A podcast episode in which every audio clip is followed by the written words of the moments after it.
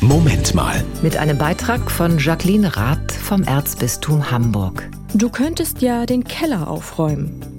Immer wenn einer bei uns zu Hause nicht weiß, wohin mit sich und seiner Zeit, dann fällt über kurz oder lang dieser Satz. Wer es dann in den Keller wagt, der findet so manche Erinnerung. Das Schaukelpferd wird behutsam von einer Ecke in die andere geschoben. Halt, die Ostereier bleiben vorne. Die brauche ich ja bald. Ja, im Laufe der Jahre hat sich viel angesammelt. Nicht nur im Keller, sondern auch in mir selbst. Erfahrungen und Erinnerungen. Unsere Tage zu zählen lehre uns. Dann gewinnen wir ein weises Herz. So heißt es in der Bibel im Psalm 90.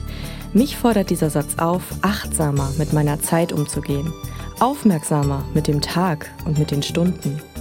Etwas sein lassen zu können, abzuschließen und es nicht Jahre mit mir herumzutragen. Das ist so ähnlich wie einfach etwas Altes, was im Keller rumsteht, endlich zu entsorgen.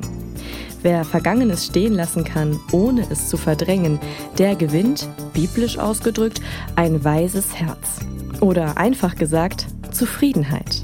So werden wir offen und zuversichtlich für das Neue, das jeder Tag uns bringt. Das war ein Beitrag von Jacqueline Rath vom Erzbistum Hamburg.